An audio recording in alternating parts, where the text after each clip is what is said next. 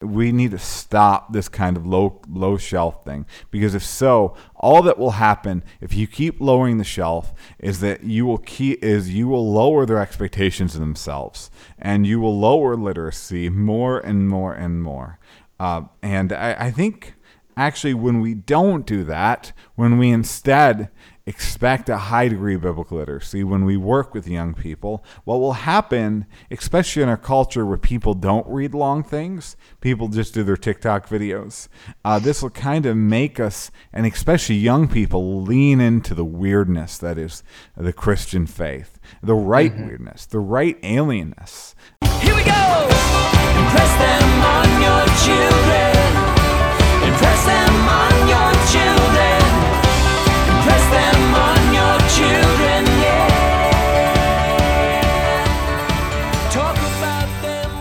Hello, and welcome to the Theological Family Ministry Podcast, a podcast for parents as well as children and youth ministry leaders. We are dedicated to showing how theological study and biblical application relate to the discipleship of children and youth. As always, we're hosted by Pastor Ben Palaz, the family and discipleship pastor at Curtis Baptist Church in Augusta, Georgia, and Pastor Anthony Trussoni, the supported elder at Poland Baptist Church in Poland, Maine. All right, Tony. Well, good morning. How are you, my friend?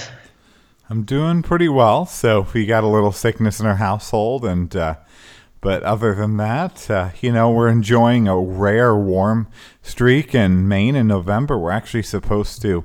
We're recording this November second, and this weekend coming up, we're supposed to have, I think, three days in the 70s, which is basically unprecedented.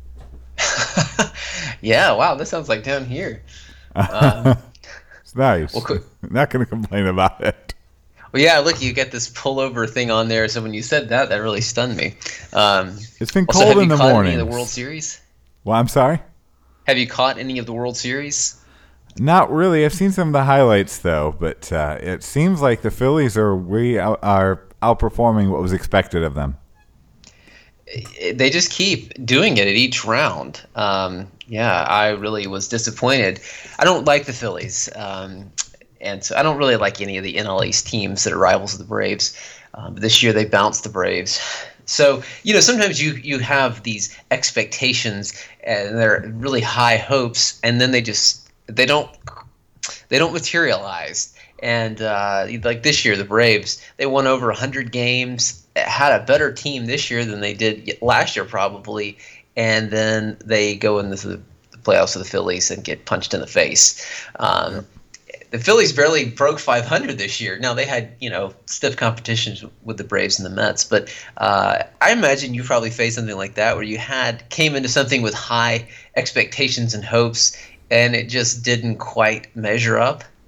Yeah, definitely.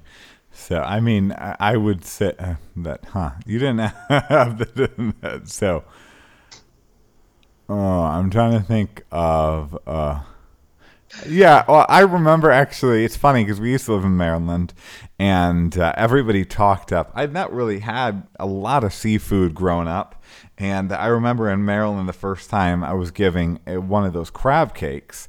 Uh, you know, it was such a big deal to everyone. I, I, I just don't get it. So it's you know a bunch of mayonnaise and Old Bay seasoning, which to me, uh, I I hope I don't overly offend any Maryland listeners, but kind of tastes like rancid seasoned salt. So, yes, my neighbor is from Maryland, and he raves about the crab cakes. Um, and he's been gone from there for forty plus years. But our lobster rolls up here in Maine have been beat. Lobster.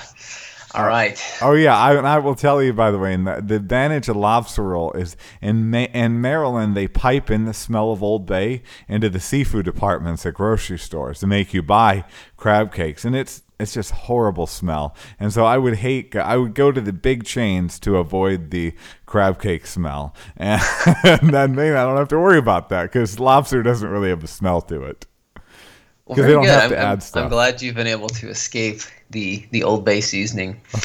um, well, today that that expectations, high expectations and hopes um, from baseball, it can translate into other areas, and that's what we want to look at uh, about biblical literacy or illiteracy, and then the hopes that we may have for people in the church, uh, our children as well, and we want them to know Scripture and be formed by it, and we have these high hopes. Um, but currently, that's not exactly how things are going, at least in the in many American churches. Um, so you know, as people come to Christ, we're like, man, we want to get them to dig into God's Word, and then some time has gone on, and we found they really they don't have a good hold on it. And so we want to look at that today. Uh, and I read several months ago uh, a few articles that were reflecting on this. They got me thinking about this reality. And so one was by Trevin Wax, and then another one, he was responding to something uh, by a guy named Brad East. And so uh, they were thought provoking. And uh, we're not just going to rehash what they said, but it did get me thinking along these lines.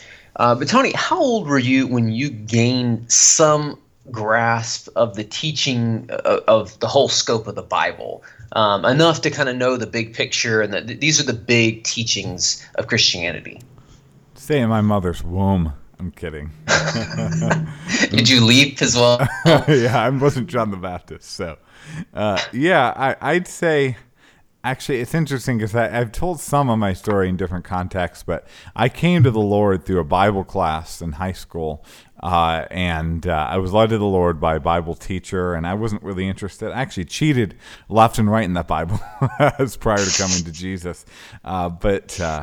Uh, the Bible class there, and even the one after it, the year after, in the private Christian school I went to, I think actually did a pretty decent job of uh, really giving the whole big picture and major teachings of the Bible. I particularly remember uh, I had this one, I don't remember his name, but there was one Bible teacher. Unfortunately, a lot of students really harassed this guy, but one, uh, a retired pastor, I think it was. And I remember he would have these little images that he, that would kind of go with the names of the books of the Bible, and then it would kind of describe the contents in, and even have images connecting it to the whole Bible. So I, I think I had some connection to that pretty early on, primarily because of one particularly good teacher and another one as well and uh, I, I, think this has definitely been something that's grown progressively in me. But actually, another thing that was really significant, maybe even more so than that Bible, was even going to Bible college, where I disagree with some significant things that were taught by some of the Bible and theology professors at the time.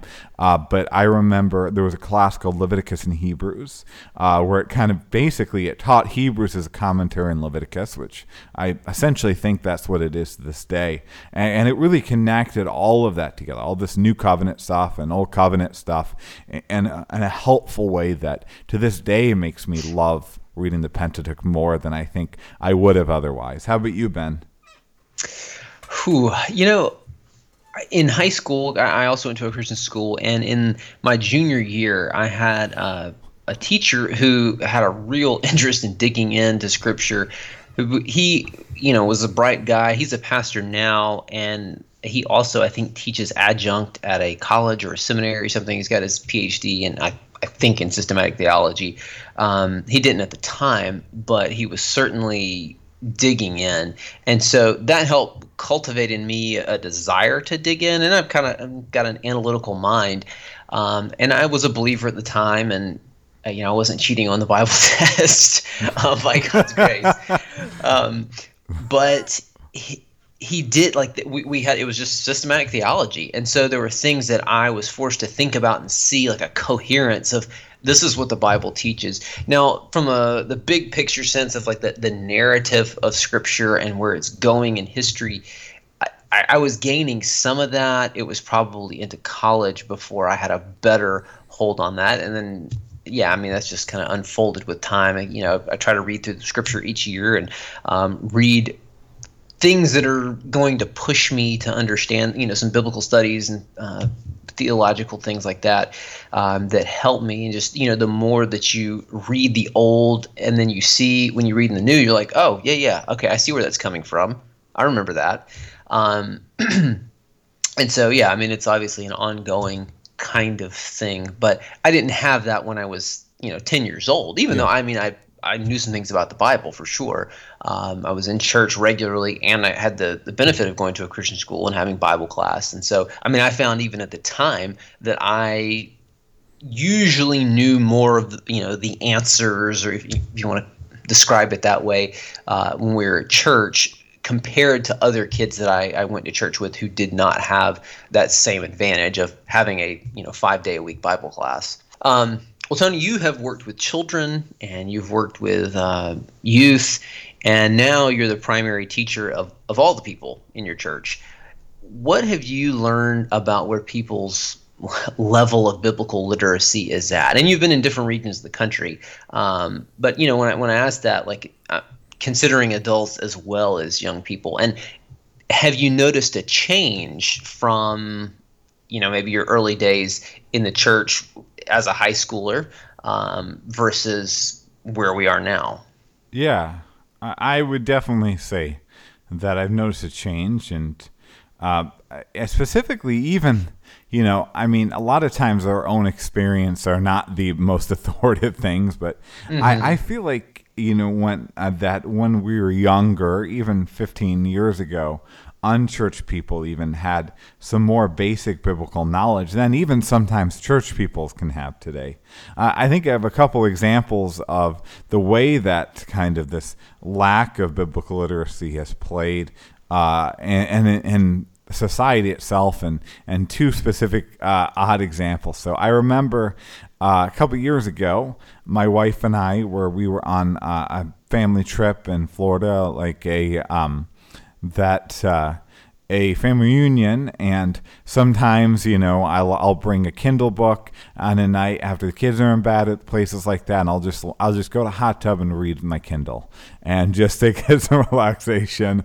And there was uh, I some teens got into the hot tub after me, uh, a large group of teen girls, and I left shortly after. It was awkward, but they started.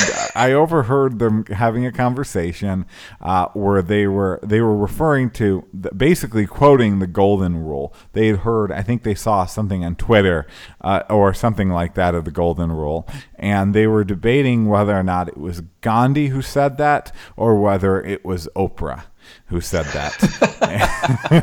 and, uh, uh, yeah, so I thought that was, you know, I, I kind of feel like even a hundred years ago, almost everyone would have known that. Uh, mm-hmm. Or another example, even within a church, uh, I remember a study of Genesis. Uh, where uh, someone who's been raised in the church, been involved in church for decades, uh, thought that the rock monster stuff in the Noah movie was actually historically accurate and was taught in the Bible. If you know what I'm talking, if you ever seen the bizarre Noah movie, there's like rock monsters. It's the dumbest thing. But I've not seen it. I've heard about it and heard it was kind of dumb. But so I do feel like that there is a lack. You know, I I will say I am I think Maine, there's definitely a lack. I think we are at a church now that has uh, a rich tradition of Bible teaching. I think my predecessor and the other elders have been uh, largely uh, deserving of credit for that. Uh, so probably I see more biblical literacy here than pretty much any church I've been part of. But in general, I think it's declining. What about you, Ben? 100% uh, I would agree that it is declining. And I, now I think with older generations, if they've grown up in the church, there is a higher level of it that they'll know some more obscure things, particularly from the Old Testament or uh, those kinds of references. Uh, I, I, know a couple of weeks ago, been doing this overview of the Old Testament in Sunday school class that I teach, and we were talking about the minor prophets, and I was talking about just the different ways that the prophets denounce the people of Israel.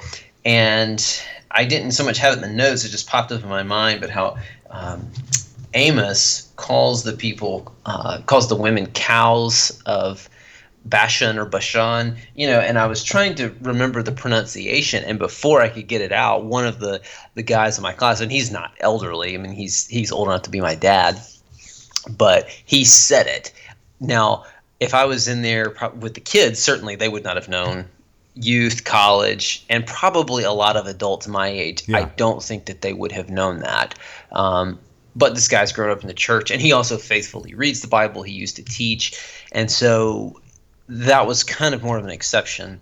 But yes, the younger people are, the the less they have just Bible facts or you know references you may make but also even uh, bigger teachings of scripture in a more systematic way. And I've had a couple of conversations with some young men in the last uh, last several weeks, and, and both those guys are younger than me, and they both had a similar question, independent of each other, about marriage, and they, they really didn't have any much idea about what the Bible even said about marriage, yeah. and then how that's tied to the gospel and to Christ and the church. And so, and they were both people who had grown up in the church, not not necessarily our church, but um, had grown up in evangelical churches.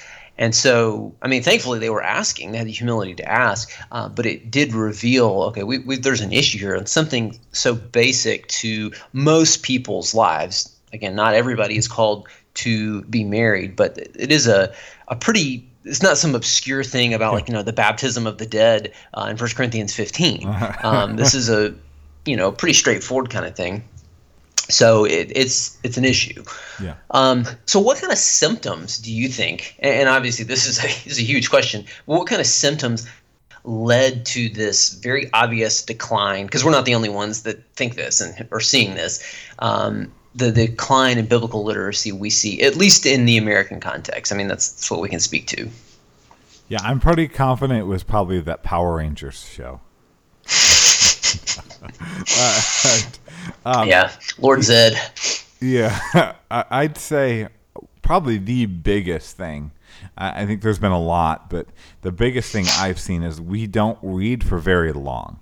Uh, and by that I mean not just that we don't read as much as previous generations did, but we have kind of grown a habit in our culture We're reading something that takes more than really 10 minutes it is kind of unheard of, which is a big problem with a large portion of scripture, especially narrative, where it really benefits, it behooves you to read larger chunks and for an extended period of time, or even uh, like the epistles, where it's beneficial to read slowly and intentionally, even if it takes the time.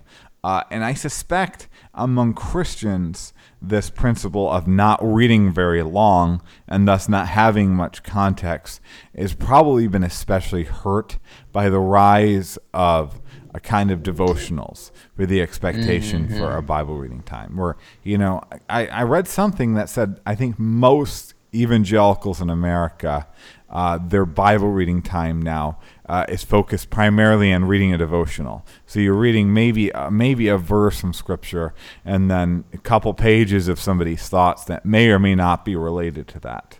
And you know you'll get it done in like three minutes, and you can Instagram it. We've talked about this topic already to agree, and devotionals are fine in their place.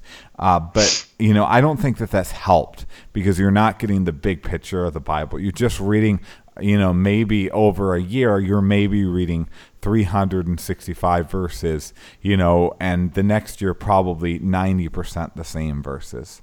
Uh, I suspect also kind of a decrease in cultural Christianity uh, has had an impact, and, and I think this has even impacted on Christians. Because, you know, I think that there's kind of not a lot of the assumptions in our society that allow and bring Christian truth and biblical ideas into our basic vocabulary. Uh, and lastly, I'd say, and one on this, you know, maybe I, I could have done more research on it, but this is more my suspicion than anything.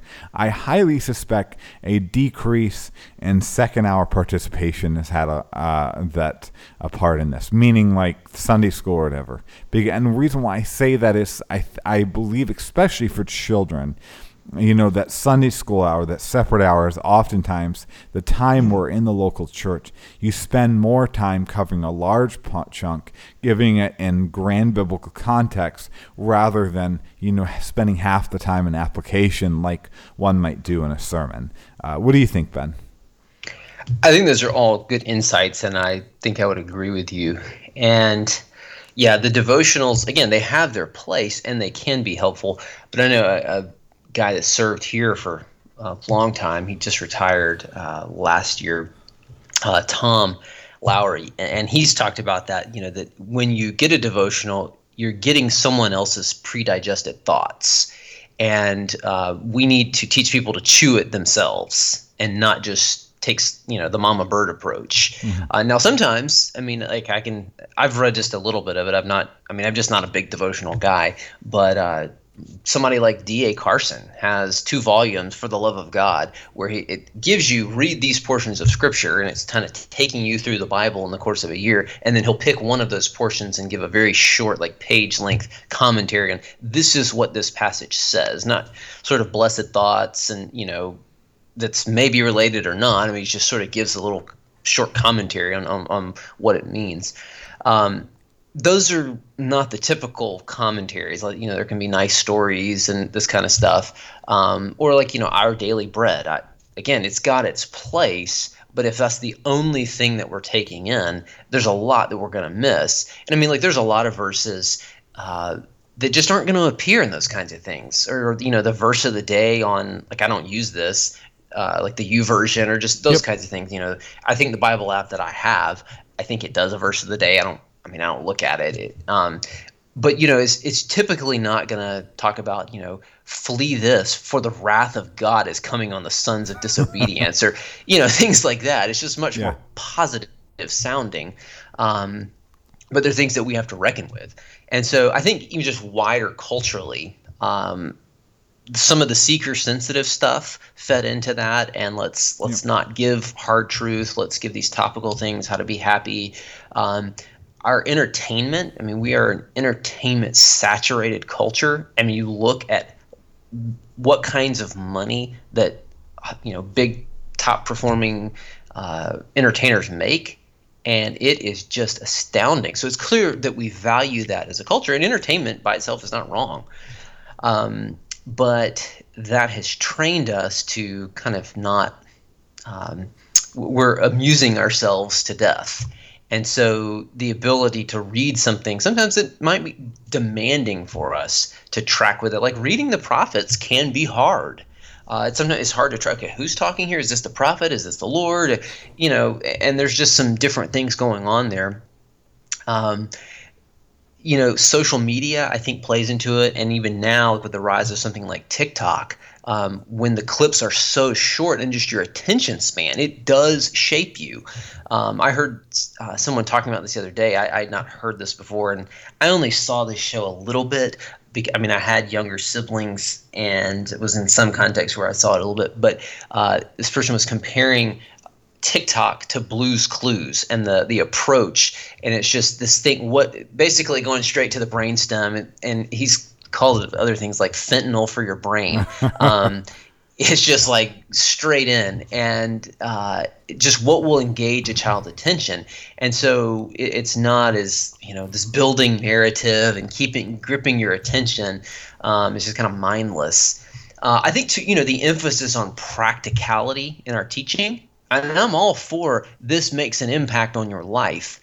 But it's not always like well i'm going to give you three steps to have peace this week I, it's just not always that easy. And, and sometimes, I mean, passages in Scripture, like say Colossians one, where it's talking about. Uh, he's the image of the uh, the invisible God, the firstborn over all creation. These kind of things. Like there's not immediately a practical go and do this. Sometimes mm-hmm. it's just stop and stare at the glory of God, and so that doesn't everything in scripture is not conducive to an immediate practical step. And in america we think well if it's if i don't see an immediate practical use to this it must be useless. And that's just not the case.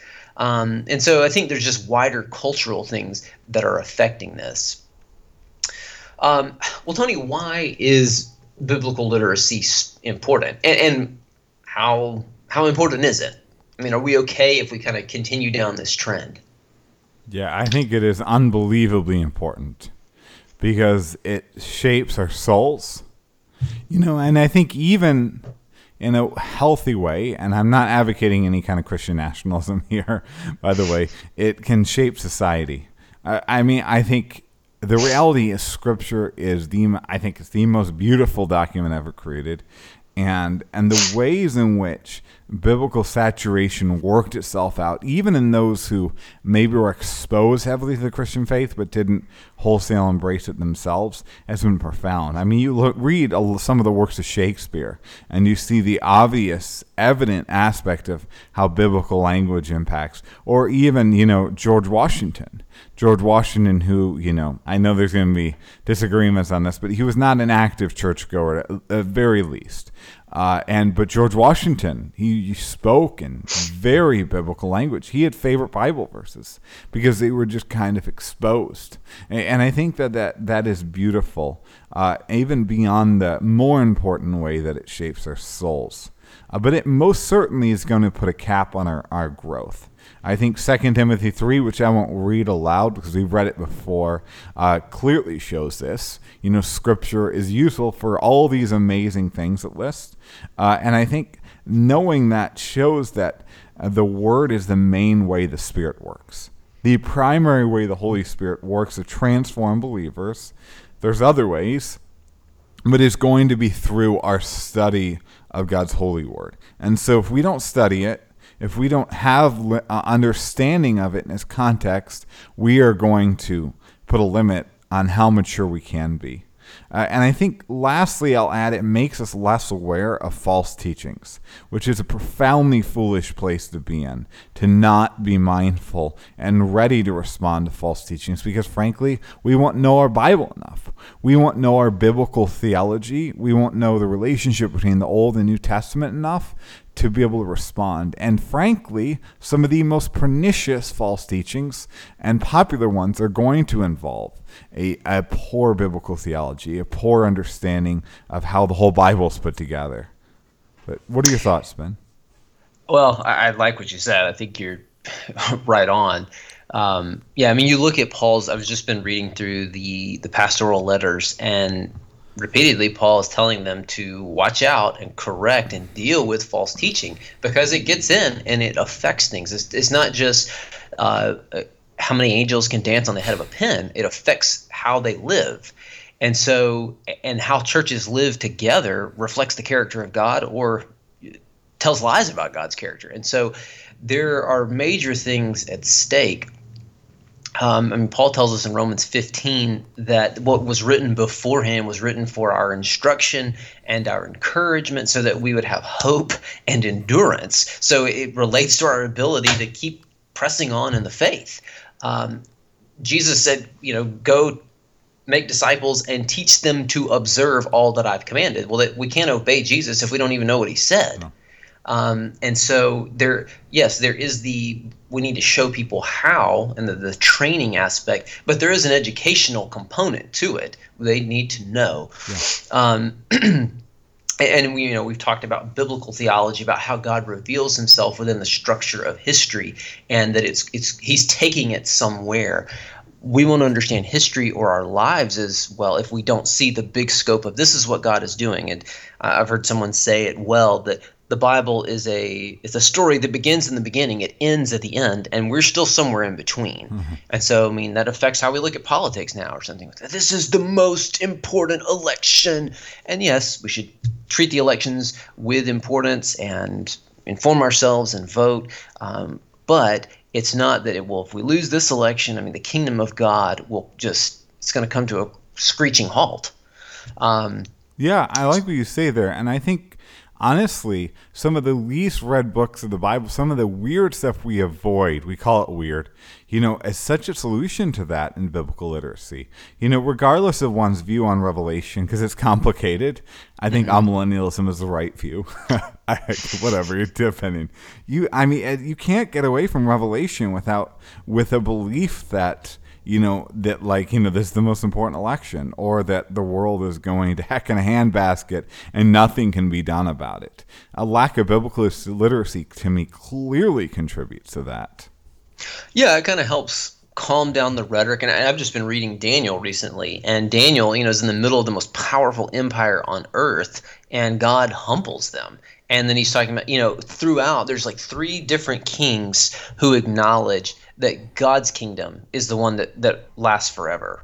Yeah. And you know, it's just this reminder: don't trust simply what you see. The the righteous live by faith, not by they don't walk walk by sight.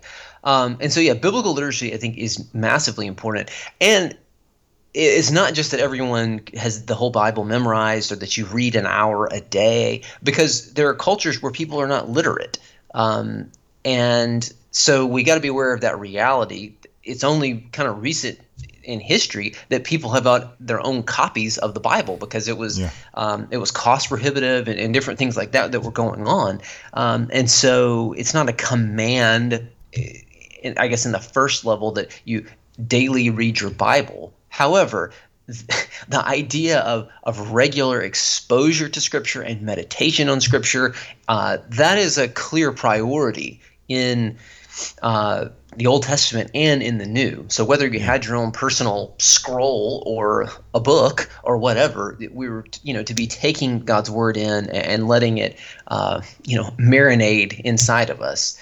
And so, uh, and I like what you said kind of to begin this that it's going to stunt your growth. I mean, God works in the world and He works in our lives through the Word. He, he saves us through the Word. He mm-hmm. builds us up through the Word, sanctifies us through it. And so, if you know we read a you know one verse and some blessed thoughts about it, and then we Instagram it and go on and watch TikTok and you know all this stuff, uh, that's what's shaping us rather than what God has said. So yeah, there's there's massive problems there. By the um, way, is the reason why the social media that we're not going after today at, as Twitter is it because we want to get the Elon Musk money and ask for that endorsement? Um, well, you found me out. Yeah, I was. I had sent a message to Elon. You know, maybe he'd be willing to sponsor an episode.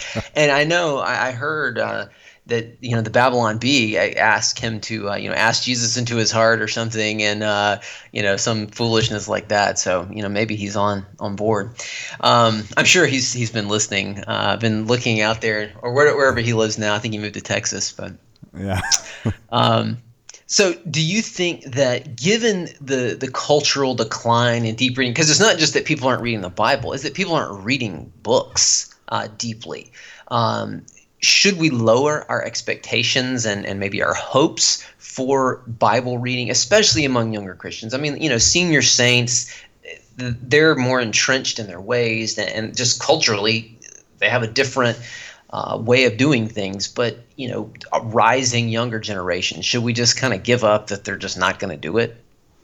100% I would answer no to that. Uh, I mean, I, I think in most things like this, and most things honestly in general with discipling the next generations or even raising them in uh, in any way i think low expectations are the problem not something to you know not something to be maneuvered around they are the bigger problem in and of themselves uh, and uh, and actually it's funny because you know I did youth ministry for a while and uh, and it was complex. Uh, but I, you know, I remember, you know, I was being challenged and convicted by the Spirit to push that kind of expectations. And the last summer in youth ministry, I encouraged uh, some teens to like. You know, they had a lot of time on their hands in the summer, and I encouraged them to do things like read a bunch of books over the summer, good Christian books and read the whole Bible. You know, you can pick one basically, or read the whole Bible over 90 days and uh, you know which there's ways to do that and stuff like that. And some of them were doing it. You know i don't know what happened as you know unfortunately we had to leave but uh, the from what i know i suspect they finished it. I, I, honestly didn't think anybody would do it. I thought it would just be kind of a high uh, high shelf thing that we'd build towards eventually. And, and to me that shows that we should we need to stop this kind of low low shelf thing. Because if so all that will happen if you keep lowering the shelf is that you will keep is you will lower their expectations of themselves. And you will lower literacy more and more and more. Uh, and I, I think actually when we don't do that when we instead expect a high degree of biblical literacy when we work with young people. What will happen, especially in our culture where people don't read long things, people just do their TikTok videos, uh, this will kind of make us, and especially young people, lean into the weirdness that is the Christian faith, the right mm-hmm. weirdness, the right alienness. I mean, who I mean, who would say that it's almost an inconceivable thought for somebody to be reading a book extensively on a bus among teenagers. And, you know, how beautiful it would be when that's teenagers reading God's holy word to understand it in its context. Uh, and frankly, hmm. the re- biggest reasons why I say that we shouldn't just kind of concede is because nothing can replace what we're losing when we lose biblical literacy. You know, there is no quick fix solution. And so if we, you know, if we lose it, we lose it. Uh, that's just what it is. So what do you think though, Ben? I think I found the solution. We're gonna start making TikTok videos with a dance while we like read scripture and do stuff like that, and you know coordinate it. So I think that's really got some some power to it. I'm sure that it is just gonna it's gonna take off. So get yeah, ready. I'll I'll let you pioneer that, brother. Yes, I'm gonna work on the choreography uh, when we get done here. Um, I think maybe there is some sense of I don't know. I almost feel bad saying it, but with your kids, like you you hold them to a certain standard of these are the things that you may and may not do in our home though and so you call them to this level but you also acknowledge they're going to fall short of that. Yeah. They are going to to sin. They are going to disobey you at times and and more often than you would like. And so i don't think we just say well we'll just settle for the verse of the day. But you also acknowledge they're especially when they're coming in if if really the extent of their reading is 240 characters or 280 whatever it is um, on on Twitter and uh, you know these other platforms reading comments and you know just all the different social media apps. If that's the extent of their reading okay let's we're not going to go hey let's jump into the book of isaiah. Uh, though I, I, mean isaiah an amazing book and i love it and i'd love to go through that with somebody. Um, maybe not start there you yeah. know and, and so i think they have some wisdom to that. But yeah so don't give up and don't just say, well, the culture won, Satan won. Like if, if we want them to be built up in the faith, they've got to take hold of Scripture. Um, and, and there are ways I think that we can go about it that are not just okay. I want you for the next, you know, next month, two hours a day. That's all I'm asking you. It's only one twelfth of your day. I mean, that's just setting setting them up for failure and discouragement and disappointment. Um, so yes, don't don't give up. Well. It, if we do continue down this pathway of um, biblical illiteracy as well as a functional illiteracy. Again, people are just reading less, reading deeply less. I mean, if, if you're reading 200 and char- 280 characters at a time, that's hard to follow an argument or uh, track with with things. Even you know Christian book, nonfiction Christian books that help explain the Bible or help you think about life in light of Scripture, um, you're you're not going to be able to track with that as well.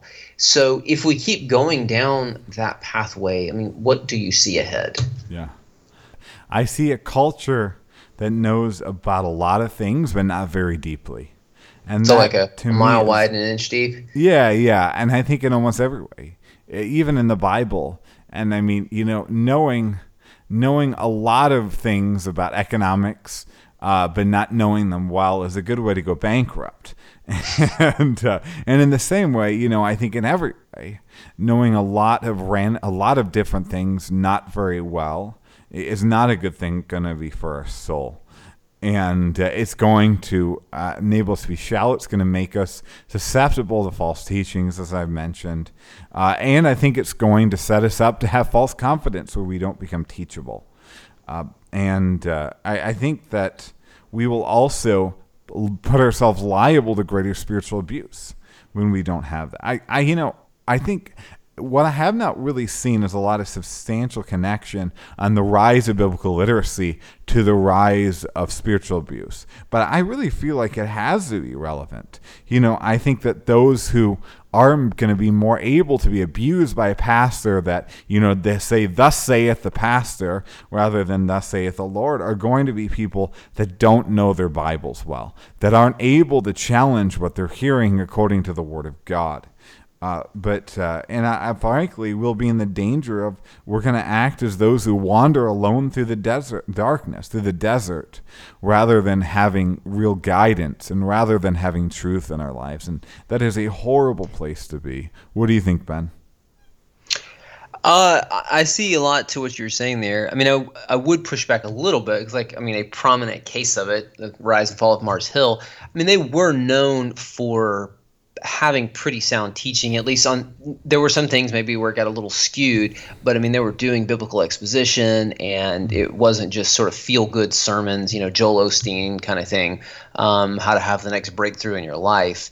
Um, so it's not a 100% foolproof that you know if you you have a, a full scope of scripture that you, you, know i mean there's other things at play but I, yeah. I, do think that there's the danger of it for sure if you don't even know um, what scripture teaches. And it's just like well god gave a vision to pastor so and so and I'm, supposed to obey the pastor.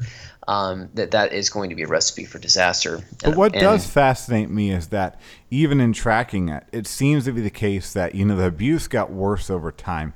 And as the abuse was getting worse, he was kind of deviating less from the exegesis, you know, that he was rooting himself in. And he was embracing more of the attractional type things. And hmm. so I almost wonder if, you know, because even I remember some early sermons, you know, where he'd say things that limited himself based on the word of God and uh, and you know it and it seemed to be less of that as time went along. And so you know the less he rooted people in scripture the more he was able to abuse people. Is my perception but maybe i'm wrong.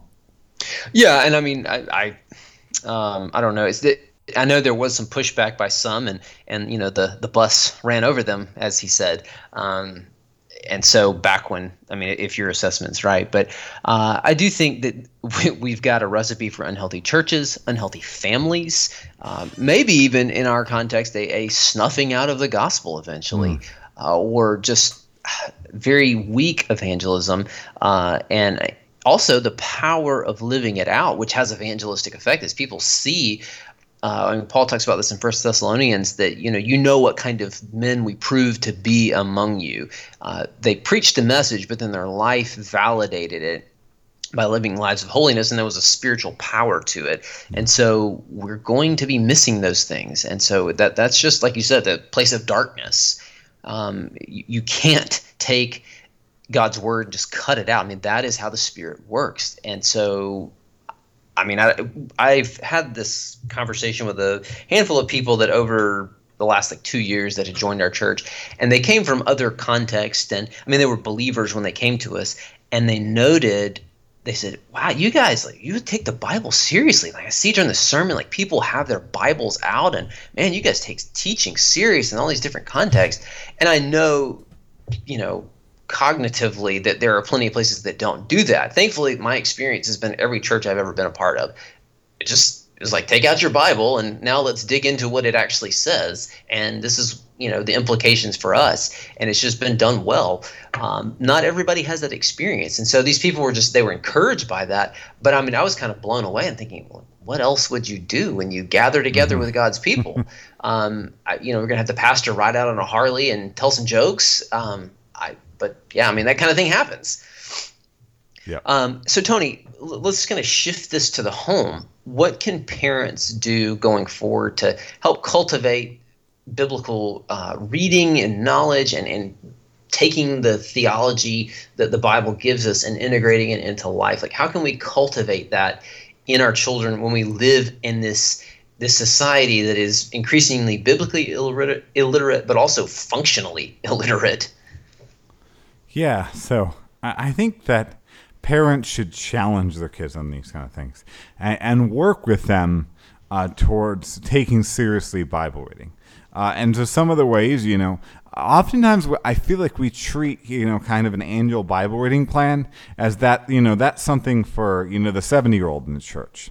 But I think that should be something for the seven year old as well or even a biannual. You know, we were at somebody's house uh, a, few months ago or so, and uh, maybe a month ago, and they had on their fa- on their family fridge uh, for the whole family independently. They would read through the whole Bible over two years, and they had assigned passages for every day. And I think they were doing it, and they kind of would keep each other in check. You know, I mean, the kids had the authority to ask mom and dad, mom and dad, how are you doing on this? From what I understand, and and I think that to me that on its own has significant power.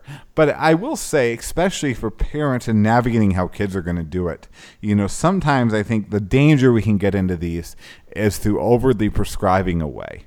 and I think different ways are going to work differently for different people. And even myself, I feel like I've actually grown in my Bible reading just in the past kind of year or so, where instead of, you know, a lot of people read through the Bible every year by doing, you know, four chapters a day, which is a great way to do. But for me, I, you know, I'll do, you know, maybe 10 verses with the family and family worship, but then I set aside like two hours on, on like usually a Thursday and I'll read like 20 to 25 chapters at a time. And, and that actually I find can be very helpful because it can give you kind of both ends with that. Um, I, I, say in addition to this, uh, one thing that that you can do practically is, and I'm not going to prescribe either of these things because they're not in the Bible. The next two aren't. Is go to the second hour. You know, get involved in Sunday school, particularly if it is teaching through books of the Bible, as many of them are uh, and check out your church library. You know, a lot of times, a lot of churches can have really solid church libraries or book recommendations, even free books to grow in biblical literacy. Uh, and people just, you know, look past them. Our church, we're really blessed by a great church librarian in that pursuit. Uh, and consider that, even for your young kids. Uh, and fa- finally, you know, and I, I know I beat this drum so many times, but return to family worship. I think that is such a practical, simple way that you can grow together in biblical literacy, where you know you're doing it together. So it's not even just a you know a little Johnny. Make sure you're not playing video games in your room, but rereading the Bible. It's something we celebrate as a whole family. But what are your thoughts on this, Ben? I think it's really good. Um, I think yeah, you want to to I, I love all those prescriptions uh, or those not prescriptions like you must do it precisely this way, but guidelines to think about. Um, you know, with the kids, you mentioned about having them read through it, and I think that's very commendable. There's also other things where these plans, I think Crossway has it, and, and, I'm sure that you can find them in lots of places, where it will take kids through major portions of or portions of each major section of scripture. And so, depending on their age or where they're at, um, that may be more fitting. And I, and I think that's okay that they're getting exposure yeah. to like these are kind of the turning points. And um, okay, this is what's in scripture. um, yeah, it, maybe you do it with them you sit down and say, "Hey, I, I, will just I'll read this with you," or you check in, you know, that kind of thing. Uh, but pray that God will make it effective. And if you feel like, ah, I mean, I kind of see the need for this, and um, I, I want my kids to do this, but I'm not doing it. Like, I mean, put down the phone, put down, turn off the streaming service. I mean, we will make time for the things that we find valuable. You make time to go to work or to do your job if you work from home. I mean, you you do. Yeah. Um, and so if we think this is valuable, we will give ourselves to it and also look for ways to help our kids give themselves to it. Mm-hmm. Uh, also, I mean, make sure that you're in a, a, good church that has sound teaching. That's not just you know joke time with the pastor, uh, or you know smoking lasers and we're going to have you know quote worship for like an hour and then like a ten minute TED talk and then you know go home. Uh, that's you're probably not getting the what you need there. I, I do like the uh, what you said about the second hour there, and and yeah, we'll get to some of that in a minute. Um, but two, also ask the kids provocative questions uh, to help them engage the world through the lens of the Bible. Well, hey, this is going on, or this person said this, or your friend did, or this politician, and people are talking about it. What do you think about that? What does God say about it? And get them to think about those things to try to make connections. Um, so taking a step to the church now, what can churches do to help the family as a whole and young people in particular to grow in their own reading of the Bible, their knowledge of the Bible, and then actually putting it in practice? I mean, again, the goal is not to take a USB drive full of biblical knowledge and just plug it into their heads. Um, Jesus said to teach them to obey what I've commanded. So, what do you see there? Yeah, good question. So, so I think yeah, the church definitely. One of the most important things is just stick to the word as you you know teach God's people. And and there's going to be some things I'm going to suggest that I think are helpful, uh, but nothing can be more helpful in these kind of things than the church doing the things that God has created the church to do. Uh, but beyond, you know, the ordinary preaching of God's word, the ordinary singing even of God's word, uh, I think we we can encourage people through perhaps providing things like that Bible reading plan that I mentioned. Actually, and that family, the church was providing it. The church was encouraging families to do it, and and I think that can be a really great idea. Uh, you know, don't church discipline somebody for not reading in the same way that your the rest of the congregation is, but uh, you know, providing these kind of things, these resources can be really wise. Uh, you know, I, I think another thing that I find is very helpful is, you know, and this can be in Sunday school, but, uh, you know, our church, well, uh, we go back and forth between books of the Bible study and uh, and uh, like a general Christian book studies. But I'll, oftentimes in midweek, we'll have study of a book of the Bible, and we do these little good book guides. I love those things. And, you know, we ask people, you know, to work ahead. You know, we give them the guides, and they're expected to, to you know, do the work, to study the text, and even read kind of cross references. And I think that's a helpful thing and a thing that we end up celebrating when we come back together. Uh, and then, again, just back to the ordinary things. To me, expositional preaching, preaching what the text says uh, in its context, and especially going through large segments of scripture if possible, I think can be profoundly helpful to parents. I think it teaches them how to read the Bible. I think it equips them for this act and, and it shows them how the whole Bible's put together. But what are your thoughts, Ben? Uh, yeah, I mean, I love what you said. I think that that mix of yes, your expositional preaching should be at the center there. You're teaching people, even as you preach, how to read the Bible for themselves. Like it's not a compliment if, like, man, Pastor, I would never have understood, never seen that. Now, sometimes, yes, maybe you bring up something from the cultural context that then it sheds light on how to understand it, but you're not just pulling rabbits out of a hat kind of thing. Uh, and so it should be clear to people like, oh, okay, I see why why he said that. Like, okay, you read here and it says in verse three, Okay. Um, and so teach the whole counsel of God. And I think that that is going through books of the Bible, but also in a more topical or systematic way. You're you're addressing issues like, for instance, right now we're doing something. I'm preparing some studies for some adult Sunday school classes on the doctrine of Christ as we approach Christmas. Now, I, I will say I think we spend a little too much time as the church focused on Christmas. Um, however, I, I, you know I think it's a little bit of a neutral category. It, it's appropriate for us to turn our attention to Christ and even the mystery of the incarnation and why He came. And so, okay, that's there. Let's leverage it for the glory of God, and and so um, it can be effective for evangelism and all kinds of things because people are sort of thinking about some of that, or it makes an easy entryway. But um, yeah, so I think you want a, balance of those two. And then this, uh, I mentioned those articles at the beginning. One of the fellows, Brad East, talked about if you're acknowledging up front that people are not engaging scripture a lot through the week, they're kind of snacking, that when they come on Sunday, they should get a feast. And I think in, whether they're reading deeply or not, this is wise and good.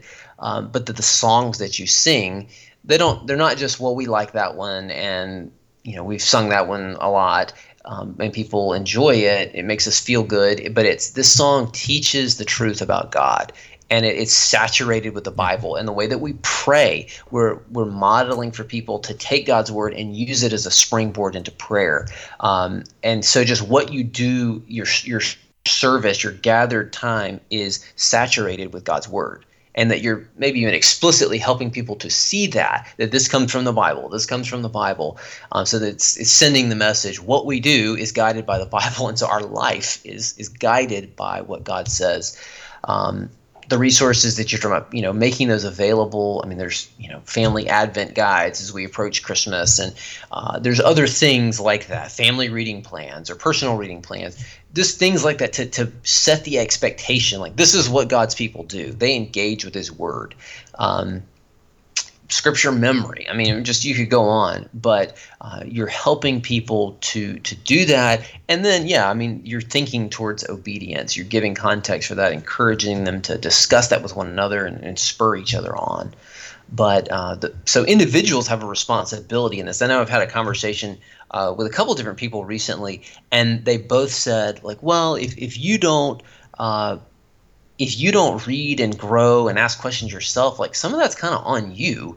And and I agree with them. Like, yeah, there is the personal responsibility that we should take for our own growth, but there also comes responsibility at the, the feet of church leaders to to help cultivate that and to give proper instruction. Or you know, there's books that you talked about that you go through uh, in your church. I imagine there's some authors that you don't use um, I don't mm-hmm. think you're going to be doing a study of your best life now, uh, or other things that, that you know you might, or the shack, or I don't know, um, you know, things like that. Um, so there's some things that you avoid, and there's other things that you draw attention to. Oh, hey, look, you know, this is reliable, this is good, this is healthy for your soul.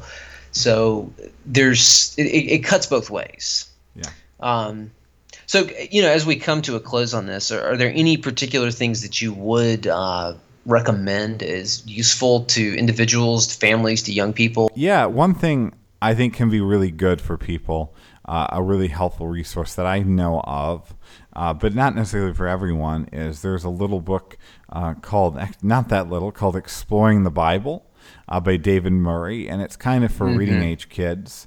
And it's you stole mine, man. yeah, thing, reading through the whole Bible and kind of taking notes.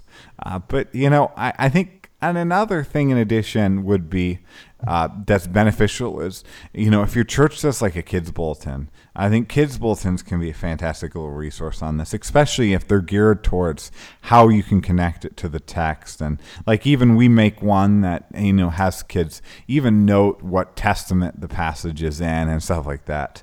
Uh, and, you know, if mm-hmm. your church doesn't do it, I don't think there's anything wrong with making that for your own family. What do you think, Ben? Yeah, I, I, like that. I mean, I was going to mention the David Murray book. Uh, there's another one that they have. I think it's somewhere. I'm trying to look on my shelf from a distance here. Um, maybe I gave it away, but it's uh, a book intended for families. It's in the same vein as that Exploring the Bible. Maybe it's called Exploring the Bible Together or something. And it's a guide just helping you read through major portions of Scripture and and ask some, a question or two about it. I mean, we're not talking like this, you know hour long Bible study. Which, if, I mean, hey, if you want to do that, your kids can do that. That's great. Uh, but just acknowledging. I mean, I know if if your family worship goes anything like ours, it's not just this bliss in the presence of the Lord, and we're all like, Lord, feed us, speak, oh Lord, uh, as we come to you. You know, sometimes you're like, stop making those noises. No, sit down. you know. Um, and so that's just what you deal with, and you just keep doing it. Like every meal I've had in my life, I don't remember as this just remarkable experience and just life altering. But I just kept eating and kept eating, and the Lord has sustained my life, you know, through this time, and I enjoy relatively good health because partly because of that. Mm. Um, and so, you know, same thing goes for that as we engage the Bible. Every it's not going to be ideal every time, but we keep putting it in there, and and and we pray and we trust that God's going to do something with it. But if you don't if you don't throw the the seed of the word in there, nothing's going to grow. Yeah. You know, I mean, so and that's that's what we're after. So, uh, do it individually, do it as a family, and, and engage with God's people in the church. Like it's not just don't just do one or just do the other. Um, it's it's a it's a complete picture. Yeah. Well, Tony, thanks for thinking about this with me. Um, probably it's a blessing for those who hear and uh, to, to give ourselves afresh to engaging with God's word because that is how he works in the world to build up his people and, and bring people into his kingdom. Amen. God bless, brother. God bless. Thank you for joining us for this episode of the Theological Family Ministry Podcast. If you have enjoyed this episode, please give us a review on iTunes and share the podcast with your friends on social media. All new episodes are available to listen to on Stitcher, SoundCloud, YouTube, Spreaker, and iTunes. We hope you have a great week and join us again every first and third Thursday.